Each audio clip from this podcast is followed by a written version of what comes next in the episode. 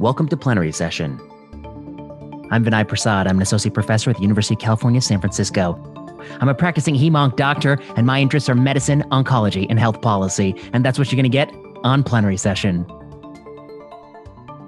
This week on Plenary Session, in honor of Delta, we're going to take a break from our planned hashtag zero COVID, and we're going to cover SARS CoV 2. I'm going to put together all of the clips I've been putting out on the YouTube channel into one episode. And if you want to keep up with all of the content, you're going to have to go to YouTube and subscribe. And I Prasad MDMPH. Check it out there. And without further ado, this is a special episode. It's in violation of season four rules, but it is in fact hashtag all COVID, hashtag Delta. If you like this podcast, leave us a rating or write us a review. It helps new listeners find the show. You can follow us on Twitter at plenary underscore session. You can email us at plenarysessionpodcast session podcast at gmail.com. Give us your suggestions on what we should be covering. And if you really love this show, you can back us on patreon.com. There are a lot of doctors who work at universities, and there are a lot of doctors who are called professor. But shockingly, there are very few real academics. See, what's the difference between a real academic and somebody who merely has the trappings of being an academic? Well, most people in the academy, even to this day, pick up their beliefs and cues from people around them. They see what their mentor does, what their colleagues do, what their political and social circle believes in, and they internalize those beliefs without doing the hard work of unpacking the data. You see, to be a real academic, you have to take a deep dive into literature, which is what I try to do on this channel. You have to pick a paper and neglect or put aside what you've heard about the paper and ask yourself if you were really analyzing this question from a neutral or impartial vantage, how might you view it? Even if the question is a loaded question where many quote unquote experts have weighed in on, if you're a real academic, you don't take that for granted. Of course, I'm not saying you have to independently assess everything in the world. No one can do that. There's too many claims out there. And the truth is, many claims don't matter to us. I don't personally care that much about most claims. But when claims do matter, when they are important, you cannot take your cues from what you read online. We see online, I think, even in the academy, a growing polarization where our scientific views and our political views are becoming increasingly intertwined. That's very logical. There is no political party that has the monopoly on the right scientific views. Thinking that is dangerous. And I say this as someone who's strongly left of center and has a political allegiance, but even I know that being very left of center doesn't mean I'm right about most scientific issues. And if I took all my scientific beliefs from people who were on my political side, I would believe a lot of wrong things. So it's important when you're in the academy and you're a real academic to do this hard work of picking social and political issues where there may be a cacophony of voices, stepping back and asking yourself what the evidence ought to be to make a strong causal conclusion, and going out and seeing what the evidence is and looking at it with unvarnished lens. I think one of the reasons that dialogue on social media becomes so personal and, and, and vehement and angry is because many people recognize that they have not done the hard work of training to read evidence, and they can only blow which way the wind is blowing. They're not capable of appraising an article and reaching a conclusion different than what they've been told by their peer group because they don't have those skills in their tool bag. If they venture to guess, they would get destroyed in the court of public opinion. So the best they can do is merely go along with the flow. And when someone comes along and points out things that they don't see or that are incorrect, they can often be angry towards such a person. But that is a juvenile emotional response. So, what's my takeaway lesson here is if you're going to be in the academy, and you don't have to be, there's a lot better places to go. They'll pay a lot more money and have a lot more freedom and a lot more privacy. But if you're in the academy, you got to battle the war of ideas as the ideas come. When there's an idea in your wheelhouse and you think it's wrong, or an idea in your wheelhouse and you think it's right, you have to independently appraise the evidence and see what you think. And that's the hallmark of a true academic.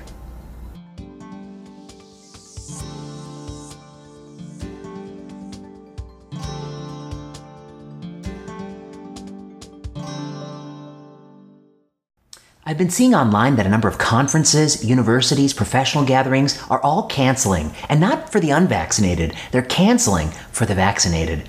This is a new development. As Delta is hitting parts of this country, there is understandably some anxiety, a palpable anxiety, and so people who have planned in person gatherings are thinking about what to do. And we're starting to see businesses push back the coming back in person date. We're starting to see conferences or get togethers cancel. What does this mean? Well, I'm here to tell you that it doesn't make sense under most circumstances. Now, if that conference or region is in the setting of the hurricane itself and the health system is overcrowded and reaching capacity, then sure, by all means, cancel large in person gatherings. But that's not where these places are. Many of these places are places that are not currently in the Delta wave, and also, when the conference is supposed to come a month or two months or three months from now, who knows where they'll be? Whether they'll be in the wave or not in the wave. Very likely they won't be in a wave in that moment, because at any given time, the places that are feeling health systems overwhelmed are few and far between. It's not the majority of places, it's a few isolated places at any moment in time. So I think we're forgetting that it's not going to get much safer than it is now. If you've been vaccinated twice, that's a good place to be. Your risk of death, your risk of severe infection is very, very low. Now, you might get a booster, and perhaps transiently it'll be a little bit lower, although we don't have any randomized data. It's the only way to adjudicate that claim. You need randomized data. We don't have that. But it might be a little bit lower for some transient period of time. That'll probably true more for somebody who's older than for somebody who's younger. But I doubt it's going to be a lot different for a whole bunch of time. And the risk will probably never be 0.00%. I've been saying this since January. There's no such thing as 0.0% risk. There is always a chance that you're going to catch COVID. Even if you've been vaccinated and boosted, there's always a non zero chance. That's okay, that's life. There's non zero chances of all sorts of things we live with. And if you close these gatherings, if you postpone your university's opening date, if you close your business or keep people working remotely, you're paying a price. You don't see it. it they can only take so much. Their mental health is not going to be able to take it. Their anxiety, their depression, their politics is not going to be able to take, take it. Living in this online world, working online, it will it will not go well if it continues indefinitely. It cannot continue indefinitely. We have to get back to society. Now, I know some people are worried that if we go back in person, we're going to get hit by influenza, we're going to hit by RSV, we're going to hit by common cold, rhinovirus, who knows what may hit us. Of course, that's going to happen whenever you go back. You're going to have to go back. That's coming for you. It's going to come like a tidal wave, and there's no way to avoid it. That's part of life. That's living. There is no way to make it much safer than it is right now. You're better off going back in person as soon as you can in the absence of local healthcare collapse. And if you think there's some magic booster that's going to come. It's not going to be magic. If anything, the delta will be very, very small because the first two doses are so good. There is a saturation effect from medical therapies when they get really good. You're not going to get much better. You may transiently lower the risk of having a runny nose, but I doubt you're going to be able to substantively improve the reduction in severe disease and uh, mortality because they're already improved so dramatically with vaccination, especially for older people. So I don't know what you're waiting for. You're letting your fear guide your decisions, you're not letting your brain. And I think you are in for a rude awakening because the consequences of continuing to delay conferences, continuing to delay the gatherings that make us people, human, social primates, if you continue to delay that, you're squeezing a balloon and you don't know where that balloon is going to pop.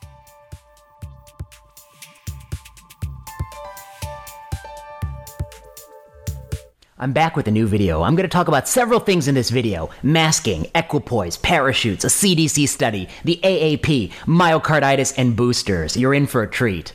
First up, masking two to five year olds. You know, this is a unique situation we're facing in this country because we have a cacophony of voices. Over in Europe, they have the WHO, they have a number of European nations who all believe that you ought not mask kids under the age of six. And even now, they've gotten even more permissive. The UK never masked any child under the age of 12, and now they've removed all the restrictions in the school. In this country, our CDC and our AAP say with confidence you ought to mask from two and up. And now Illinois just today announced announced that there's indoor masking mandate for two year olds. I don't know what to say. Masking two year olds. It's, it's a bold move. It's a bold move to do when you don't have any credible data. If you want to do it, run a cluster randomized trial in daycares and show it actually has some benefit, but don't just keep recommending it when you are so much of an outlier compared to the rest of the world. It also doesn't seem quite plausible when you think about the adherence and the saturation of a cloth mask over a two year old's day and the fact that they take it off for their two hour nap. It doesn't seem very plausible. And that's a recommendation that's not going to age well.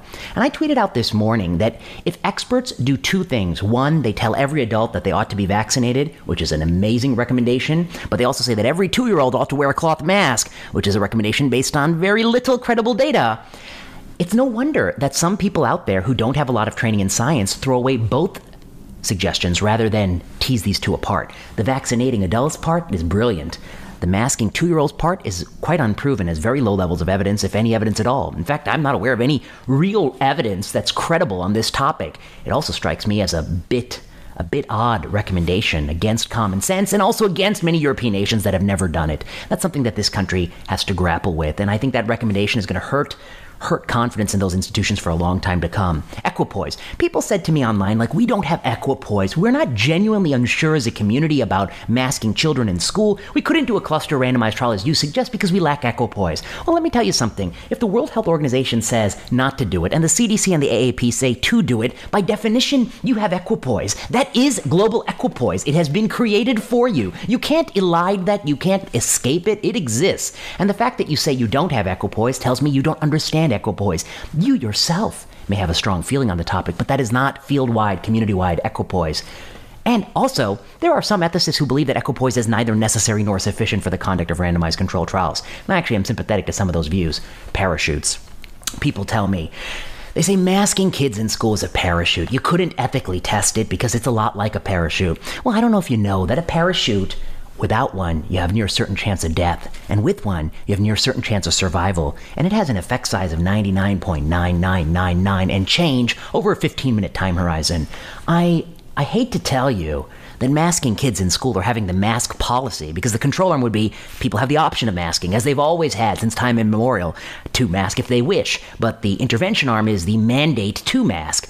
I doubt that that's a parachute. It don't got a 99.99999% effect size over 15 minutes. In fact, I know it doesn't. So don't use that as an analogy. You don't understand that analogy if, in fact, you are using it the CDC study. Now, there's a great article in New York Magazine. You got to check this out. This is the case against masking kids, and it's a really thoughtful case that examines a lot of the things that I've been talking about. And in this article, they cited the CDC's own study from Georgia, which did an analysis of many covariates to see what predict the rate of cases in a school. And they found that if you adjusted for community spread and they binned it in a few groups, that the independent use of a student cloth mask mandate was not statistically significantly associated with a lower rate of SARS CoV 2 infections in the school. Those are the results of the study. Now, many experts on Twitter said, well, it would have gotten there if it had a little bit more power. It's almost there. It's trending to significance. It just needs a little bit more power. The reason that argument is erroneous is that if you increase the sample size, it is possible it became more significant, but it's also possible it becomes even less significant and the difference is less pronounced. But moreover, we're arguing about we're arguing about this little study. This study is so bad. It has the the poorest adjustment for covariates I've seen. It's kind of a back of the envelope kind of study. It's not a real rigorous causal study. So why are we spending so much time talking about this? If you want to prove that there's a causal effect here, run the cluster randomized control trial, the AAP. The AAP, you know, I pushed back on them in a couple of ways. One, this recommendation of masking kids two to five, I find is deviating from the WHO, and they're pushing it pretty ardently. I also think that they have a track record of making recommendations and setting with ambiguous or inconclusive data that turned out to bite them in the ass, such as the recommendation against exposure to peanuts in people with a high risk of peanut allergies, which was not only the wrong thing to recommend, it was exactly the opposite of what you wanted to recommend. Now, the thing that troubled me is that some people say the AAP's mission is to defend the interests of children, and I beg to differ. Like all professional societies, the Clinical Oncology Society, the Hematology Society, the American Medical Association, the Institute of a Professional society, the interest of a professional society is to defend the professional society. And insofar as the professional society is invested in the care of people, which it is, they all are, there's a nice dovetail there, they will do that. But when the interests of the professionals and the interests of the constituents differ, they will they will do the interests of the professionals. That's a professional society. It's not, I'm not making this up. This is just the way the world works. Um, and so you should count on the American Society of Clinical Oncology to recommend some payment models that if it was actually in the patient's best interest to, you know, not have that drug markup, but it's in the best interest of, you know, a lot of practices to have that drug markup, you know, there might be a tension there. Similarly, it's true for all organizations. And what caught my attention is the AAP's kind of dueling rhetoric around the use of off label or EUA access in the age group 5 to 11. Now, we know in early August the AAP submitted a letter to the FDA. This was after the FDA asked to expand the sample size of the 5 to 11 study, citing the possibility of examining a rare safety event with more detail. The AAP said, "You don't need to wait for that. Go ahead and give us the EUA with the initial cohort and, you know, we'll go from there." Then on August 23rd, the AAP put out an announcement after the full approval of the Pfizer BioNTech vaccine that they advised against their own practitioners administering this vaccine off label. Now, you might wonder how do you reconcile these two positions? They wanted the EUA access and they pushed the FDA to give it, but when they got the full approval and you can prescribe off label, they advise pediatricians not to do that. Now, I personally think you ought not do that. There's a reason why we're running clinical trials, and that's to both examine efficacy, but also to look for safety in ways that may be unanticipated. Little kids are not mini human beings, and that's something pediatricians like to say. And yet, here, they're very quick to extrapolate the fact that there is not going to be a different safety signal. They don't yet know that until you see the trial results.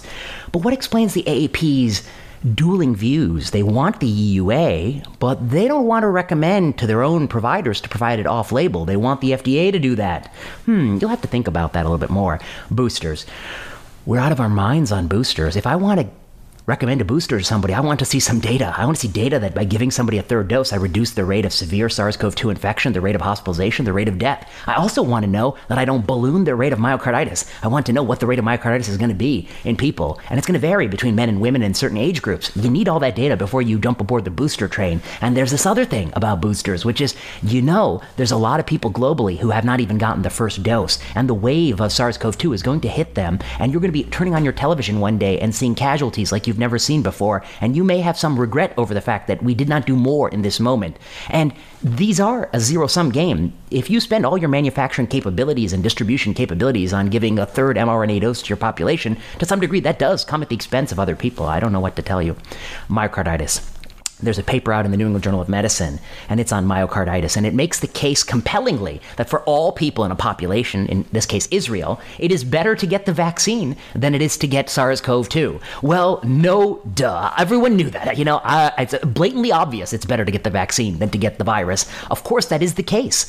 The question is for the subgroup of individuals who are young men between the ages of, say, 16 and 24, do they really need the two doses or are they best served by a one dose strategy? The second dose has a large increase in the myocarditis signal. The one dose doesn't have that much of it. And the one dose provides a vast amount of benefit. Plus, the risk of severe SARS CoV 2 infection after one dose, given that age, it's likely to be very, very low. And in fact, we do have a natural experiment going on. The UK has, in fact, endorsed this for 16 and 17 year olds. They're just giving them one dose, and we've They've also given one dose previously and had a longer follow up. So people are playing around with this dosing scheme.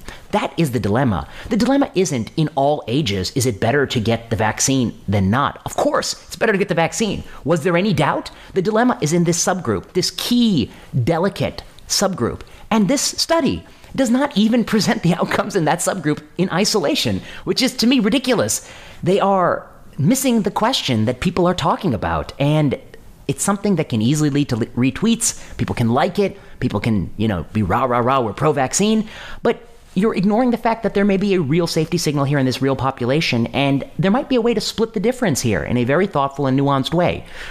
And when you're not willing to have that conversation, I think you do a big disservice to the field. So my overall thoughts here are um, more than anything, I think it is an inevitability that we will be exposed to SARS CoV 2 over the course of the next few years. It's only a matter of time. You may have some breakthrough infection. You can boost, not boost, uh, but you want to at least have some vaccine in your system when that exposure comes. That will be in your best interest. Um, but whether or not uh, young adolescents need two doses. I think there's some room to think about that a little bit more cautiously. Whether or not, in the meantime, we should be engaged in sort of theatrics such as masking two year olds, such as uh, outdoor mask mandates are now in Oregon. The, this is theater. It gives the illusion that politicians are doing something, but they're not actually tackling the core issues, which would be the rapid deployal of vaccines to people who don't have it and the thoughtful use of vaccines in different groups and perhaps alternative strategies in people with the highest risk of my- myocarditis. So those are my thoughts. Just today, had to do it. Had to do a little roundup because uh, when I look on Twitter, I see uh,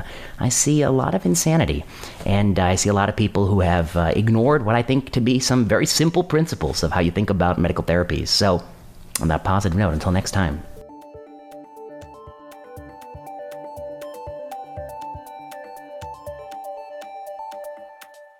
got a lot to talk about today. And first up, Duke University. Somebody who works at Duke messaged me with the most interesting update, and I went online. In fact, I found a news article that confirmed all these things. Duke University has a very high rate of vaccination, but like a lot of universities with a high rate of vaccination, they still insist upon testing people who don't have any symptoms. And lo and behold, when you do such a thing, you find PCR positive cases. And what have they done now in response? Well, they have instituted an outdoor mask mandate. I don't know where to get started. First of all, Testing asymptomatic vaccinated people on your college campus might be something that your consultant recommended, but it lacks good evidence. And if you really are a place of higher learning, you might want to run a randomized controlled trial even at your own institution or in partnership with a few other institutions to figure out whether or not all this asymptomatic screening is actually beneficial. The next thing I would say is even if you are concerned about a rise in asymptomatic PCR positivity where, at most, someone had mild cold like symptoms, the response to that can't be outdoor masking. Why respond by doing something that doesn't help the problem? Why not just slaughter a goat? It doesn't make sense to me that you're doing outdoor masking when we know over and over again that the vast majority of instances of transmission are indoors. And we also just have no credible evidence that wearing a cloth mask outdoors will do anything to lower the rate of spread. So to me, it's bizarre. It, it suggests a growing anxiety a growing irrationality that I see in this final endgame of SARS CoV 2. The next thing I'd say there's a thread out there that's really long and it got, I don't know, tens of thousands of retweets, and it's about how you should never take off your N95 when you go indoors. If you work at a building, you gotta leave it on because the person who was there last may have sprayed aerosols into the air and then left and left those aerosols lingering. So you don't know they didn't do that, so you can't take off your N95. And this thread even went so far as to as to call it pulmonary promiscuity. And they said that if you want to eat your lunch and know that you'll be safe, you got to go so do so in your car. Again, I don't know what uh, what uh, what the goal is here. After you've been vaccinated, particularly if you are not immunocompromised, if you're young and healthy, you need to, to get back into it. You need to get back into life. What are you waiting for? And what do you think is going to happen? You may go through all these elaborate precautions, but then how will you feel when in two years or three years you eventually come into contact with SARS CoV 2? It is endemic. It is in other animal species. It's not going away. It's just going to be there. It's going to get into your nostril. It may even lead to a PCR test positivity, if, especially if you look when you don't have any symptoms, and it may cause mild symptoms in most people who are vaccinated. The end point of SARS CoV 2 is the vaccine, the two vaccines for most people. And it might be a little bit more for people who are older and vulnerable after a period of time, et cetera, et cetera. We're going to talk about boosters in a second.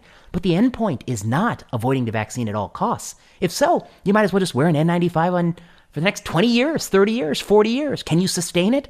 I don't think so. You, your face will fatigue before the virus fatigues. It will catch up with you. So these kind of long threads, who are they appealing to? They're appealing to a group of people whose anxiety has overtaken them. We've forgotten what we're even trying to accomplish. You'll never get rid of this virus. And on that point, the next point, Australia. Australia has given up on zero COVID. The island nation that had a lot of unique advantages. Particularly, they may have also had a low seed load in the first few weeks of March. We don't know. We don't know what the seed load was, i.e., the number of cases when we all got very worried about SARS CoV 2.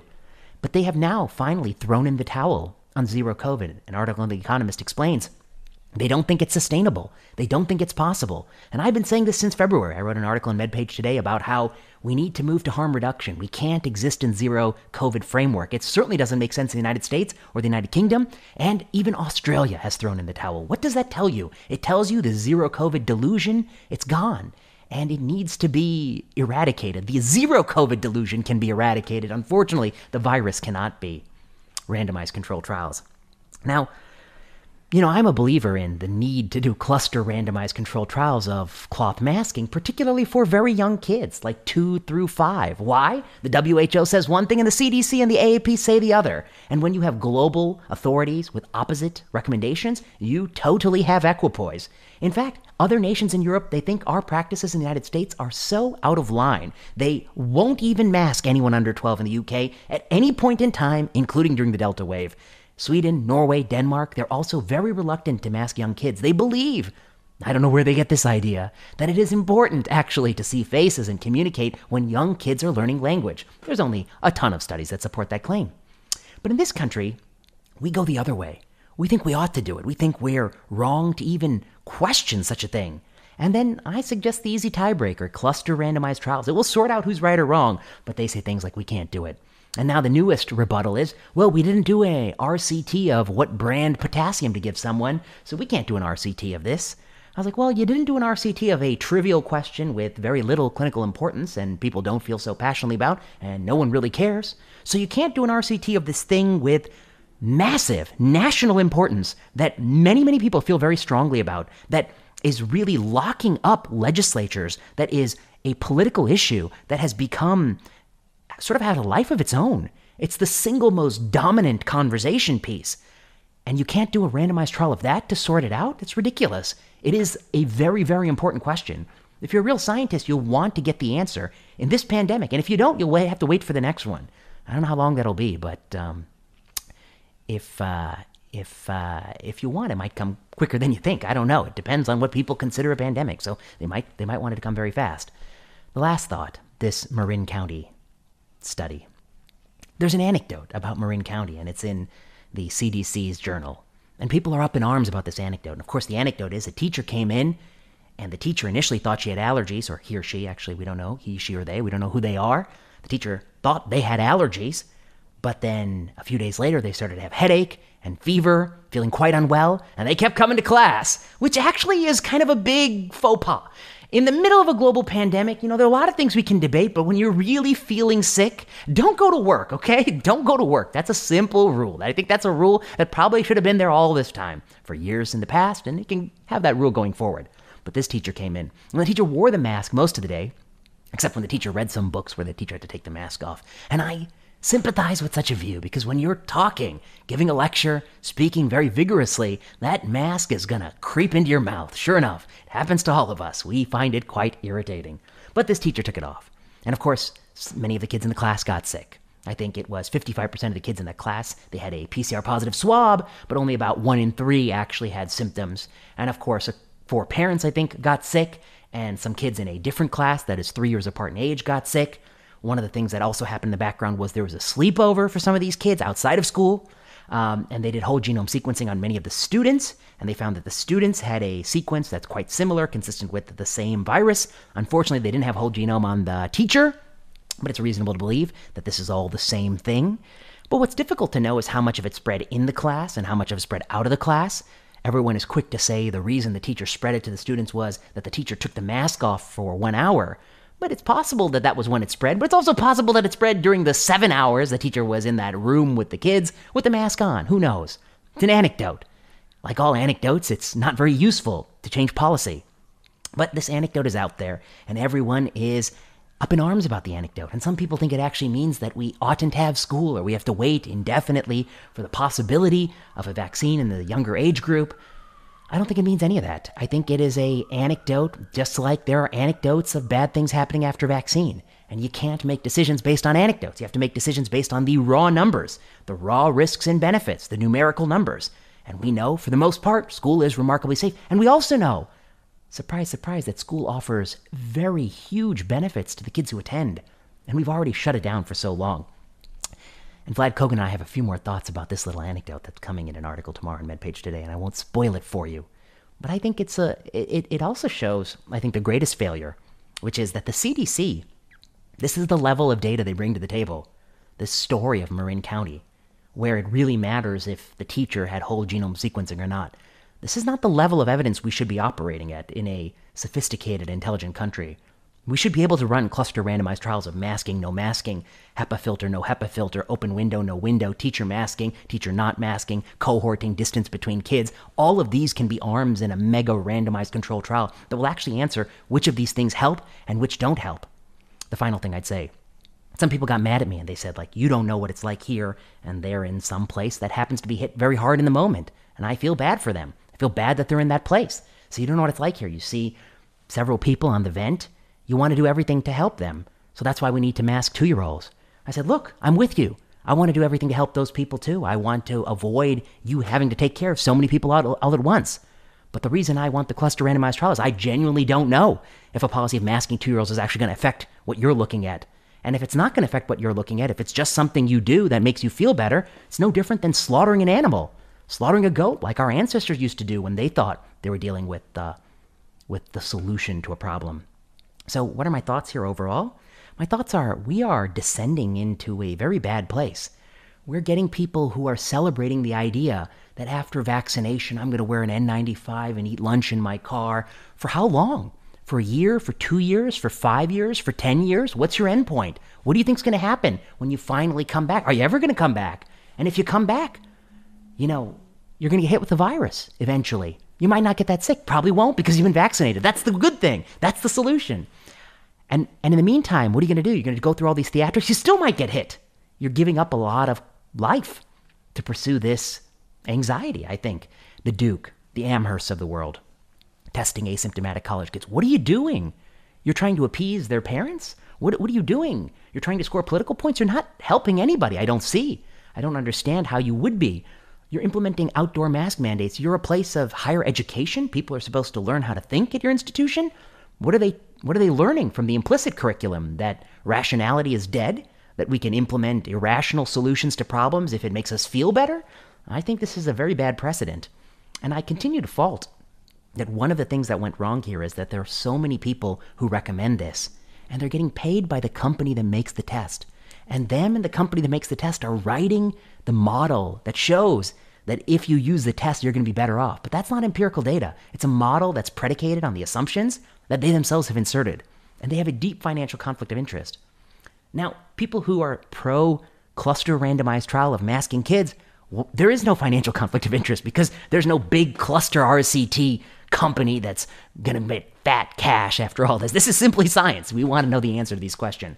And if I must admit, as I've said before, it's got to sound a bit a bit ridiculous to people, doesn't it? The idea that you can mask a child for six to eight hours a day, but then for that two hour nap, they all just sleep side by side in the same room. And the virus maybe naps too. But then the, then the virus, of course, will wake up and then you got to put the mask back. I mean, doesn't it sound a bit, a bit, a bit diluted? Doesn't it? I mean, I'm just saying, it sounds a bit a bit crazy if you if you listen if you if you ask me. And the fact that that is the recommendation, I think puts people in a very bad place. Because how can you take seriously people who recommend things to you that are patently absurd? This is a point that my colleague John Mandrola likes to make. People have a common sense here. And when you start adding things to your wish list, your bucket list that don't make sense, like that a vaccinated person has to take their lunch to their car and eat you know, the saddest. I, I thought I've seen some sad lunches, but that would be, I think, the saddest lunch that the two year old's got to wear this cloth mask that, that's all soaked in snot and that they take off for that long nap. When you start suggesting these things in addition to the things that matter, vaccination, you're going to lose a lot of people along the way. And you're really doing the world a disservice. And if you really believe so ardently in it, then do the study that might answer the question. Because I do think it's possible that it works at some age. I just don't know where that cutoff is because there's no credible data. You know, it's possible that below a certain age, children lack the executive function to do it right enough to succeed. And there's a JAMA paper recently suggesting that, you know, even in a stadium event where there were very strict rules, that there's about a three out of four mask compliance, that one out of four people didn't wear it right.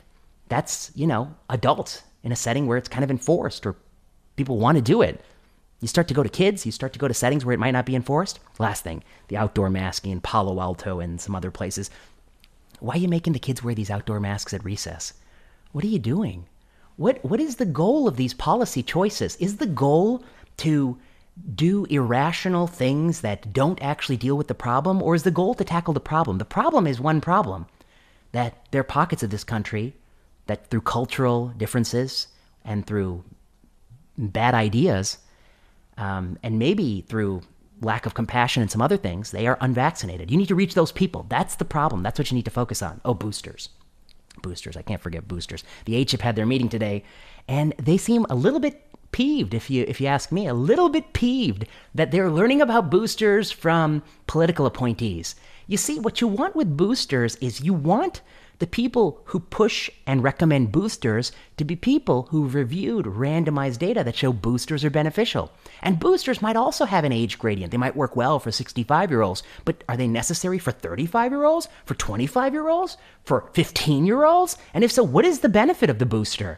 Is the booster going to eradicate the virus and have it be COVID zero? I don't think it is. The virus is just going to come right back when that booster starts to have a diminishing neutralizing antibody and, and get you then. So, what is the booster? The booster can only be to avert severe infection. And we need randomized data to show that that's the case. There's some terrible preprint people are citing that compares people in Israel who got the booster, those who didn't. You just look at table one, and they're like different ages, different genders, different races. They're just different people. They're totally different people. So what are you going to conclude from that sort of data? I really, I struggle to struggle to think. I think we're reaching a place where people and their personal anxiety and their personal irrationality are guiding a policy discussion for the masses, and they risk, I think, deepening the problems of the pandemic, which are restrictions that don't make sense, while not doing the things that do make sense, which is vaccination.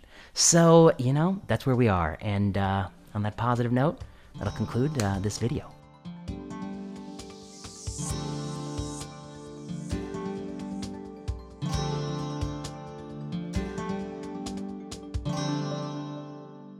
I'm back with exciting results. This is the study from Bangladesh. This is a cluster randomized control trial of different strategies of community level masking. Here's what they did they took a number of communities in Bangladesh and randomized them to control arm, which meant you didn't get anything special. Some people wore masks, some didn't.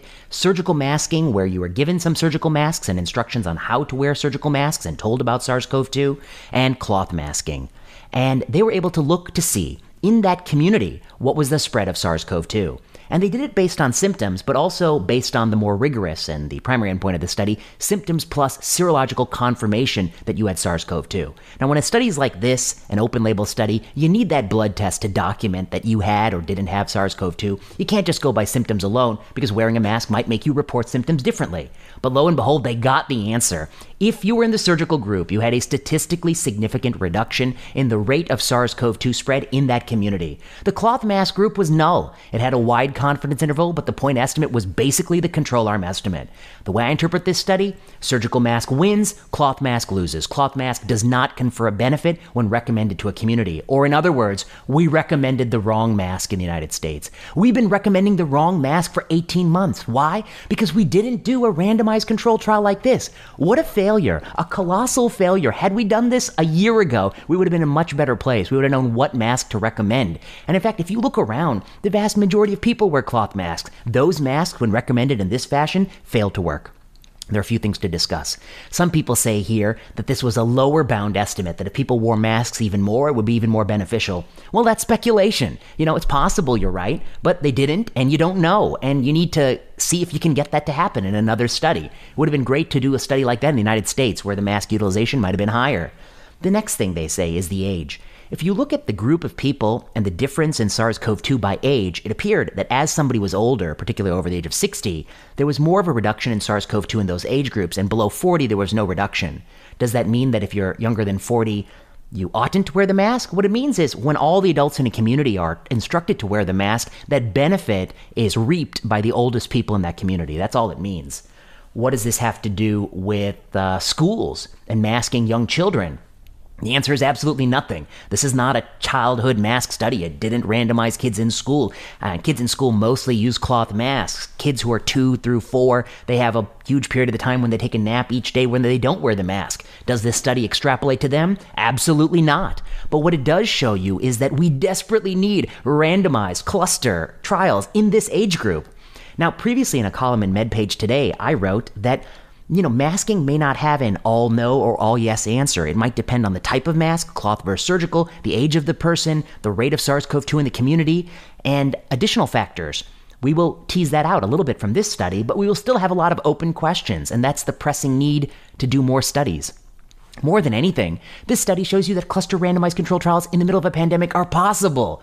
Why are they the only people who did one? Where was the CDC? Where's the study in the United States? It's a catastrophic failure. The next thing it shows is that surgical masks did work, but cloth masks didn't. They're negative, and recommending cloth masks as a population based mandate or population based intervention, that's a fool's errand. You could have used that capital to recommend surgical masks or to make surgical masks and distribute them to your community. You didn't. And that to me is a huge failure. I think this study validates randomized controlled trials yet again. I'm happy to take a deeper look into the, the data. It's a long paper, and I will look at it and I'll look at their regression analyses. Um, but these are my initial my initial impressions. Um, and as for masking kids, it proves absolutely nothing. It doesn't show a reduction among spread in school age children. Ah, the last thing just came to my mind. The last thing is some people say that these results will extrapolate to vaccinated people. Well, that's not the case either. They don't extrapolate to vaccinated people. You need to do a different study if you want to make the claim that vaccinated people need to wear surgical masks. And I think you'll have a very different study on your hands because the probability that they're carrying this at any point in time is going to be far lower than in this study. So, very interesting trial. Cluster randomized control trial Bangladesh. The first of two to my knowledge. The other one is in the Guinea Bissau. We'll see what they find. This, I think, shows, like other studies, like the MacIntyre cluster RCT study in BMJ Open from many years ago, that cloth masking, that wasn't the answer. Um, and I think we fail to find any significant benefit here. The confidence interval is wide, so someone will say, well, it's possible there's still a benefit. Sure, but why do you want to do the, the arm that doesn't work when you got an arm that's working quite clearly? So I think uh, it's, it's negative. And I think this will be misinterpreted in many ways, but the headline should read, We wore the wrong mask. Americans, ill advised by not doing randomized control trials, they were encouraged to wear the wrong mask. And I think that's the key take home. And kids, it's time for another study there.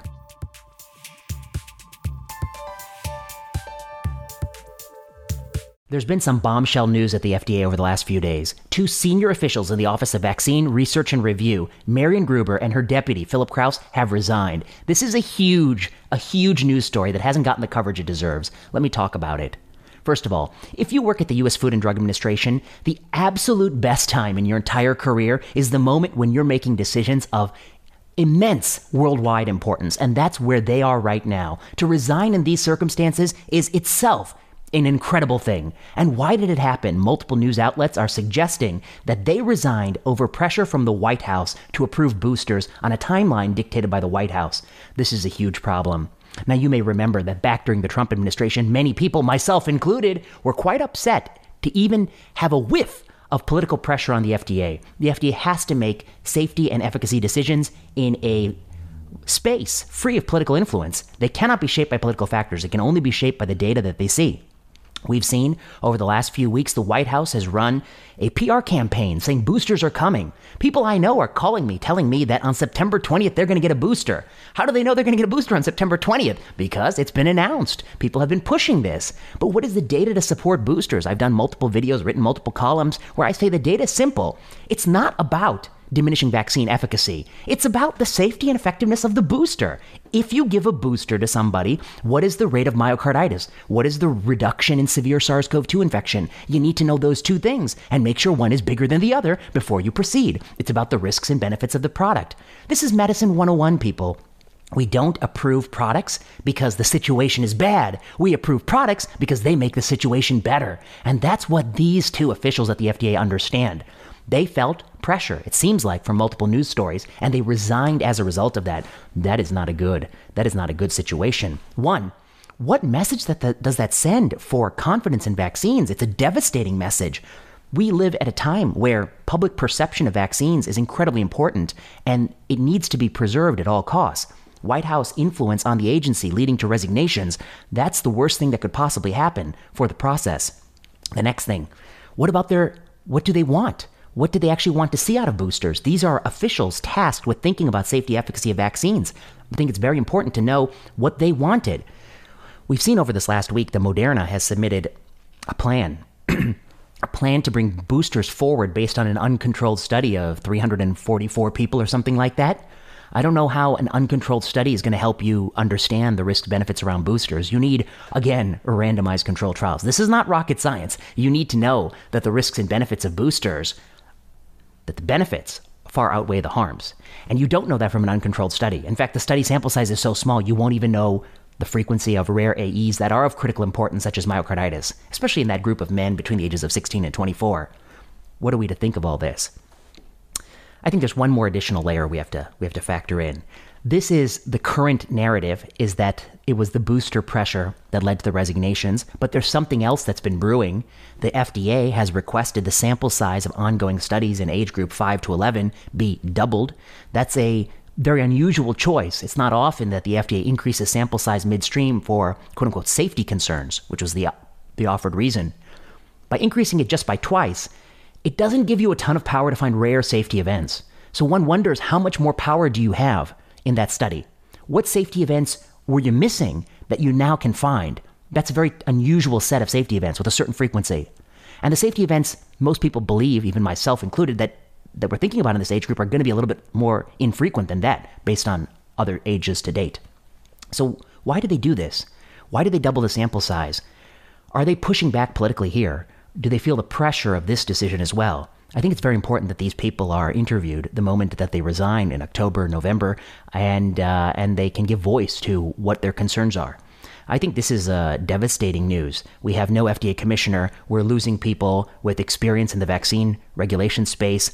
We're getting a bunch of fresh people making these kinds of decisions. This is uh, is not good for drug policy and drug regulation, which is, of course, my interest. Um, I think those are my thoughts. I can't think of anything else. I think you want to know why they resigned, and I think the mere fact they resigned is already devastating. It's already a devastating finding, and if we don't listen to what they have to say and take very seriously the levels of evidence that they require, uh, we stand on the cusp of making some of the most foolish decisions uh, society can ever make around vaccines. Vaccines are an incredible and important thing in human civilization. You don't want any perception of politics in this space.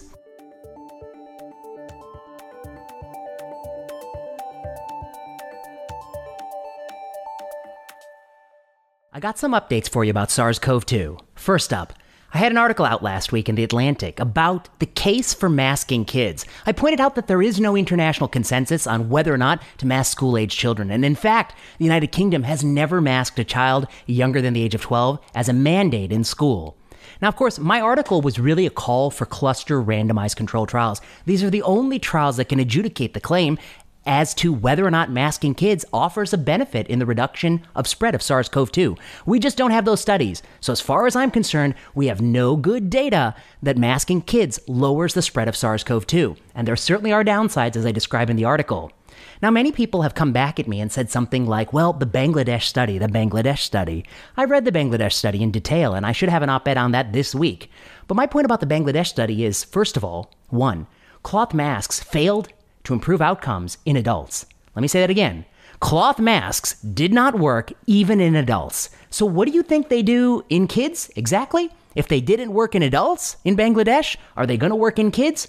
Now, you might say, well, what about surgical masks? And I'll concede to you, this study is great. I mean, we learned about surgical masks, and I'm going to promulgate that in this article this week.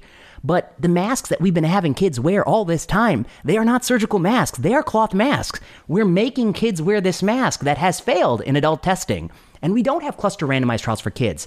Somebody said, well, is the mask going to filter different in kids? I guess hypothetically, we're talking about a surgical mask here because that's the mask that works. And I would say, no, I doubt that the surgical mask will filter air any different, but I do think kids aren't little adults. They behave quite differently. For instance, I've never seen a bunch of adults lay cots out next to each other side by side at work and take a, say, two hour nap when they take off the mask. I've never seen that, but I do know that young kids do that in daycare. And so that's one key difference. Somebody else fired back at me and said when they sleep, that's actually when they stay the furthest apart because kids are playing on top of each other all the time. And my argument for that is are you trying to make my case for me that kids' behavior is different than adults' behavior? Because it sounds like you're making my case for me. I think we have a problem when we cannot acknowledge that the evidence for something is weak when nations around the world, our peer nations, just don't do it. I mean, what are we to think here? Do we really think the evidence is strong when the United Kingdom just doesn't do it? Do we think the evidence is strong when Sweden doesn't do it? The fact that other peer nations are not doing it is a clue that the evidence is not as strong as you think. And so, if you want to keep saying the evidence is very strong, you're going to lose a lot of credibility because I know, as someone who's only studied medical evidence for 15 years, that the evidence is not strong. And many other people who are sensible and can read know it's not strong. If you think strong evidence is a confounded observational study, then you got to get in the ivermectin business too.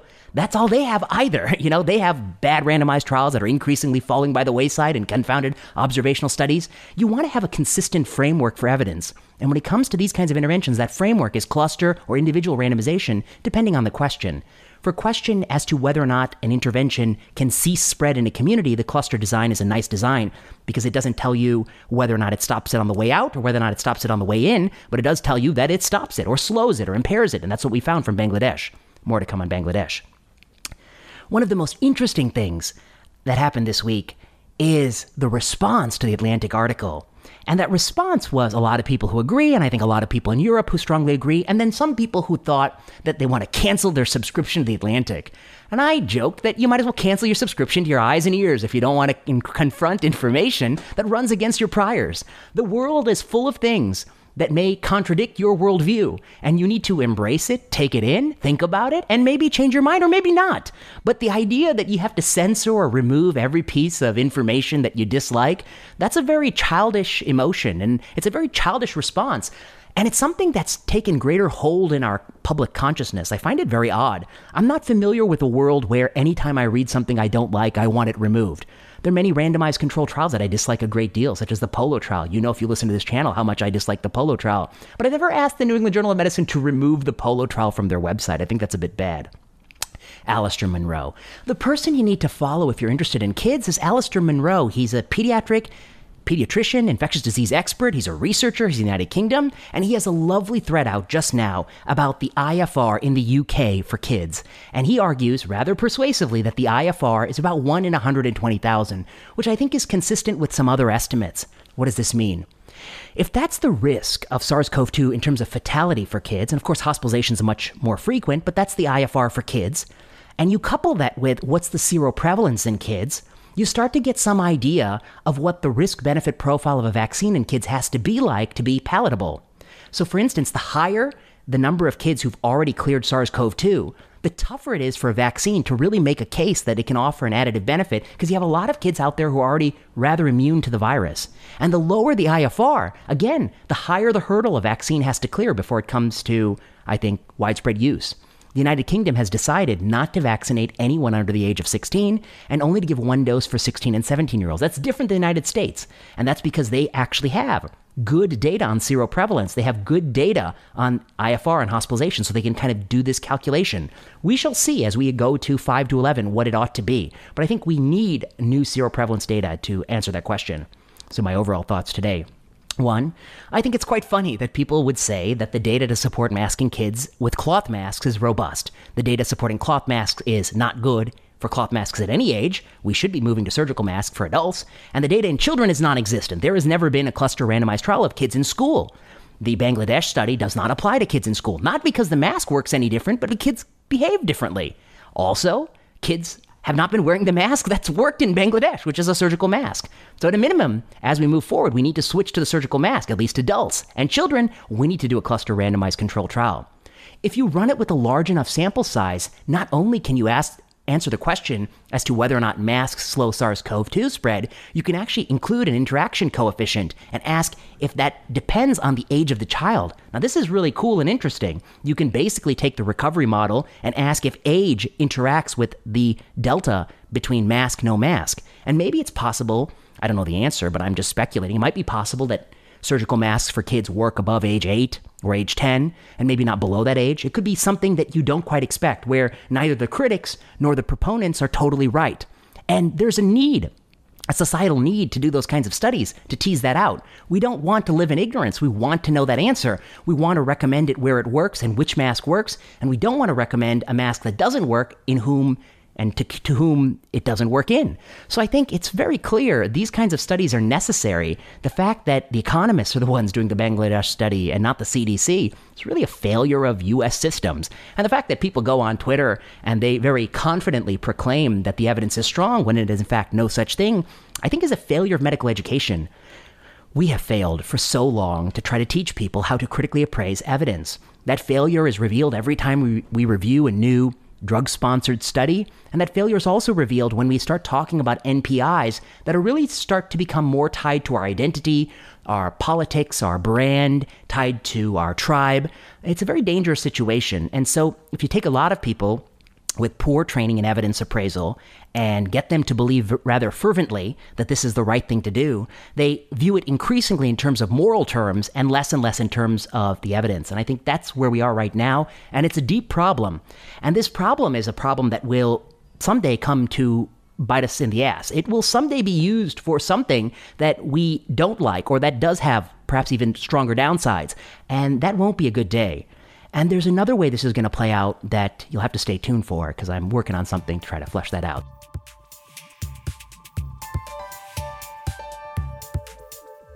I want to talk about Los Angeles. Over the last week, something interesting has happened. The Los Angeles Public School District has mandated vaccines to all kids over the age of 12 in order to go to school in person. This is a very unusual and a new mandate that has not existed prior to this time. It's the first school district, to my knowledge, that is mandating COVID vaccination for young kids. And we're not just talking 16 and up. We're not talking about where the vaccine has full FDA approval. We're talking about 12 to 15, where it currently only sits under the auspices of the emergency use authorization. Now, I've got a few thoughts here.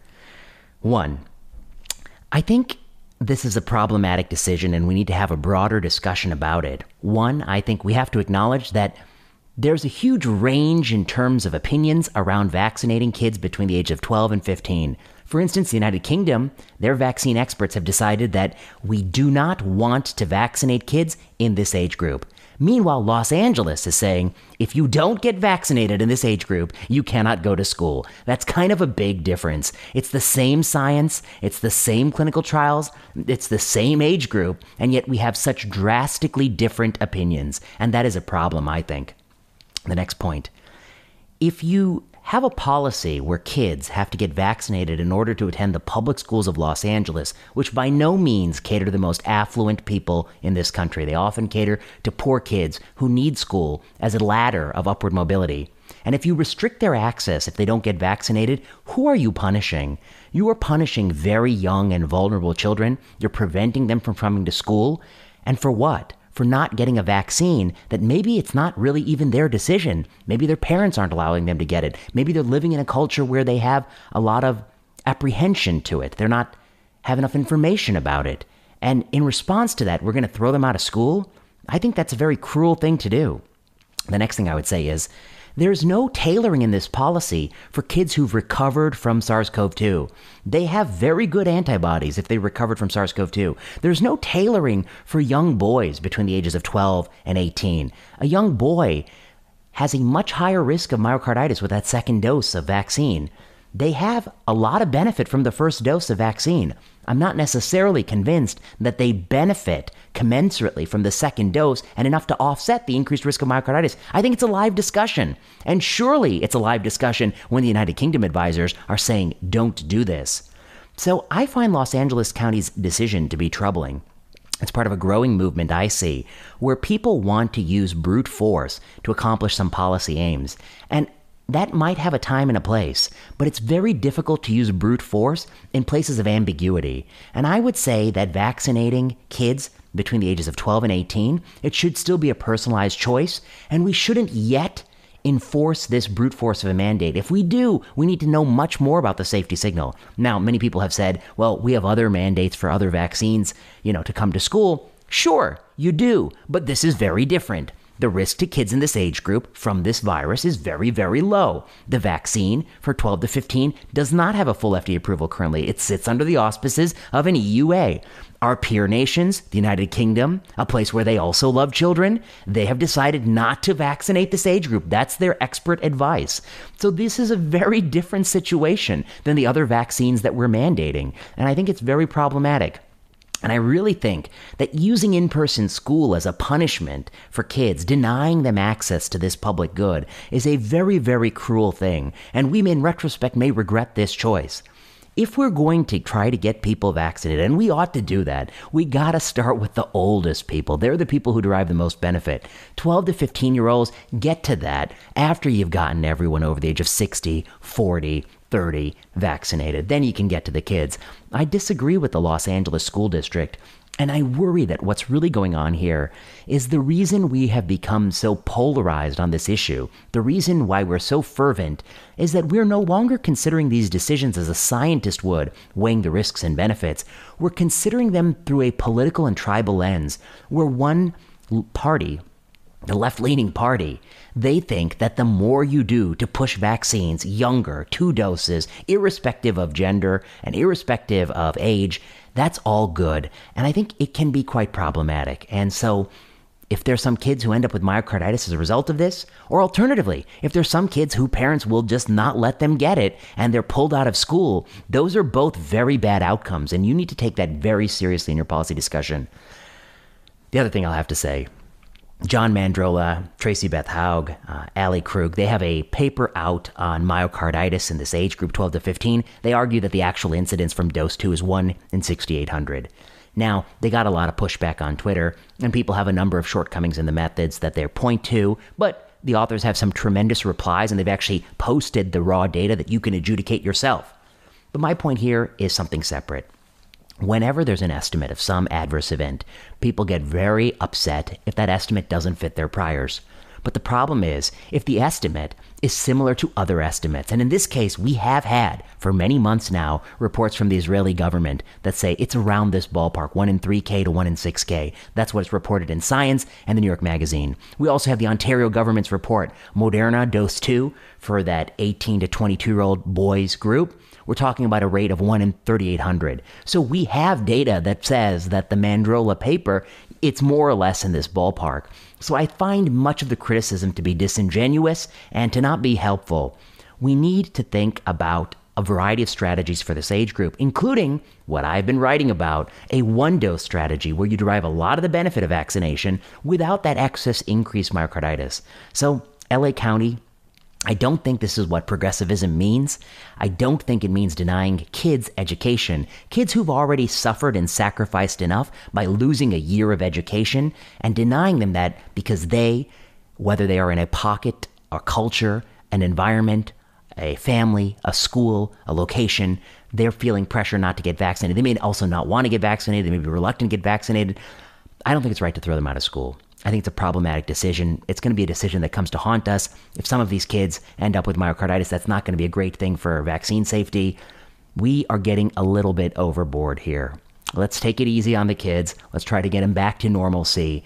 They really don't need to be suffering so much from this pandemic virus, and much of that suffering has been imposed by adults protecting adult interests, which unfortunately has denied them a year of school, which is a catastrophic harm to them. And we're going to learn more about that harm in the decades to come, I fear.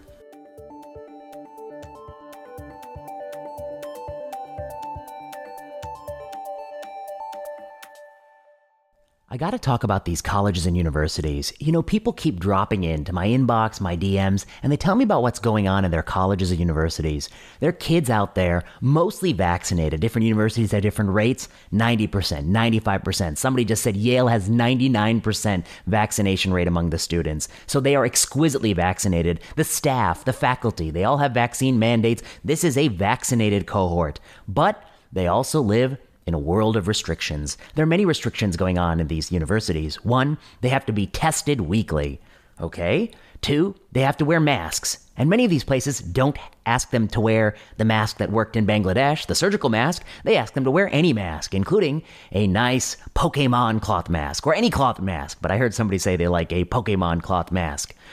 This is just a couple of the things they're doing. In addition to that, there are bans on large gatherings. There are bans on where they can go. There are restrictions on uh, whether or not they can drink in class. So that's something somebody said. They're in class, in a lecture, and they feel that craving. And Lord knows I know that craving the craving for that sip of coffee. You know, the coffee, super addictive substance, and our body just naturally takes sips as we keep our bloodstream caffeine level just where we need it to be. And this person was telling me that you can't do that, of course, because you can't even lower your mask to take a sip. Even though you're vaccinated and everyone in the room is vaccinated, you got to go in the hallway to take your sip. Coffee junkie. No, you got to do that, of course. I have a few thoughts about these policies. One, I think any university that's implementing these policies has to state what is their goal. What is their goal? Is their goal to minimize the number of PCR swabs that come back positive, the number of spit samples that are positive? Is that the goal? Is the goal to keep people well? And what are the stopping conditions of this? When does it end? What percent vaccination do you need? Is 99 not good enough? You need 100%? You need 120%? You're waiting for a booster? How many boosters are you waiting for? What are you waiting for? When will this end? When will it stop?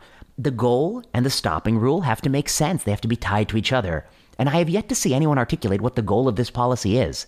I believe it is inevitable in the course of the next five or 10 years that 100% of vaccinated people eventually become exposed to the virus SARS CoV 2. It's an endemic virus. So, what are you doing by pushing that out past your college years when life is over and it's not as much fun as it was in college? No, I don't get it. I mean, I really don't understand. What is the purpose of this? The next thing even if your goal is to kind of push out when you might be exposed to the virus, if that is the goal, to push that out, why do things that don't work? Why, if the cloth mask didn't work in the Bangladesh study, which is a population essentially with 0% natural immunity and 0% vaccination, and it didn't work there, but the surgical mask did work, why not at least embrace the mask that seemed to be working? Why use the mask that's inferior in that study? But more to the point, what data do you have that any of these masks work in a population with a 99% vaccine rate? The Bangladesh study ain't got nothing to do with what's going on at Yale. It's literally totally different. We would never extrapolate a study like that in cancer medicine from one population that has an entirely different type of cancer to another population, another planet, another country that has a different cancer. We would never do such a thing. It's practically another planet. Um, so that's one thing. The testing weekly. That's also something that's bioplausible. Like it would make sense that that testing would catch things early and we can quarantine things off. But it's also possible that it doesn't work. That the test has some error rate, that compliance is low, that people don't abide by the quarantines, and the net result of all of this is just spending a lot of money to the consulting company that's paying your epidemiologist without actually slowing the spread. So I guess I have a twofold problem. One is the goal merely to delay the inevitable, which I believe is the best possible goal. But if that's the goal, when will they stop the delay of the inevitable? Will they ever remove the restrictions? If so, what are the circumstances? But the next question is if your goal is to delay this, to push it out when you might come into contact with the virus, I guess my question is is the thing you're doing actually accomplishing that? And if the thing you're doing is not, in fact, accomplishing that, well, why are you doing that? Now, how might you make sense of this? Now, let's imagine that the places that were doing these things were full of super smart people. Wait a second, they are. And super smart people know that these universities could pool their resources and do a cluster randomized control trial, randomizing at the level of the dormitory. One dormitory could get weekly testing, another might not. One dormitory could get masking, and they'd be told to cloth mask when they go in the hallways, the other dormitory not or even the university itself. The whole campus could be the unit of randomization. You can think of a clever way to solve this problem. And by solve, I mean just get some answer. Move towards some enlightenment on this issue. Don't just live in ignorance for the rest of your life. I think it's really problematic because these kids, you know, they had a promise, and that promise was you do your part, you get vaccinated, and your life, your youth will be returned to you. But that promise is not being kept. Their youth, their their ability to do simple things like take a sip of coffee that's being taken away from them. Now, that's a small thing, but having socialization, getting together, having large gatherings, having parties when you're 20, that is something that means something to a 20 year old. And I don't think it's the same coin as life, but it's hard to exchange those currencies. It's a very different coin of life. So we have administrators, I think, making policies that might be done to look good to other people. They might be done to signal to donors or parents that we're taking this seriously, but they need to articulate what is the goal of the policy? What do we hope to do? And we'll see if that makes sense. And two, under what conditions will we relax these rules? And if they cannot articulate those two things, I think they've failed at a fundamental intellectual level. And the third thing they need to do is to show that the things they're actually doing actually work towards that goal. And so, if cloth masks did not work in Bangladesh in a population with 0% vaccination, as you vaccinate to 99%, you plummet your event rate as low as it goes. What do you think the cloth mask is doing there? It's just a decoration, I suspect. If you're gonna do something, you might have to recommend a real mask that works, like we learned from Bangladesh, but even then, whether it works under these conditions is something that warrants experimentation. You can make everyone spit in a tube every week, but does it actually make the campus safer? Or does it just enrich the consulting company that's selling you that test? So I think this is a deep problem. I have said before that I pity these kids that are going to college right now. They are in the midst of a pandemic that, thank God, has not affected them as badly as it's affected a lot of older people in society. So they have had huge sacrifices to their youth. Their youth has been disrupted, not necessarily to save them, but to save others. That's a huge act of altruism. We need to get off our high horse and thinking that this generation is not altruistic. They have sacrificed like I've never seen a generation sacrifice. But at some point, they have to start asking, what are we sacrificing for? How long do we do this? Is this in perpetuity? And what is the goal now? The vaccine is available. Get the vaccine. And then the university's got to answer these questions. So those are my thoughts. Many universities, I keep hearing about it. People are frustrated. It just don't make a lot of sense.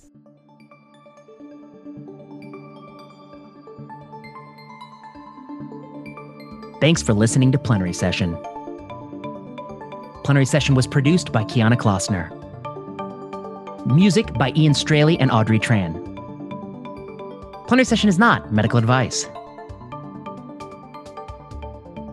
The views and opinions expressed on Plenary Session are those of whoever said it.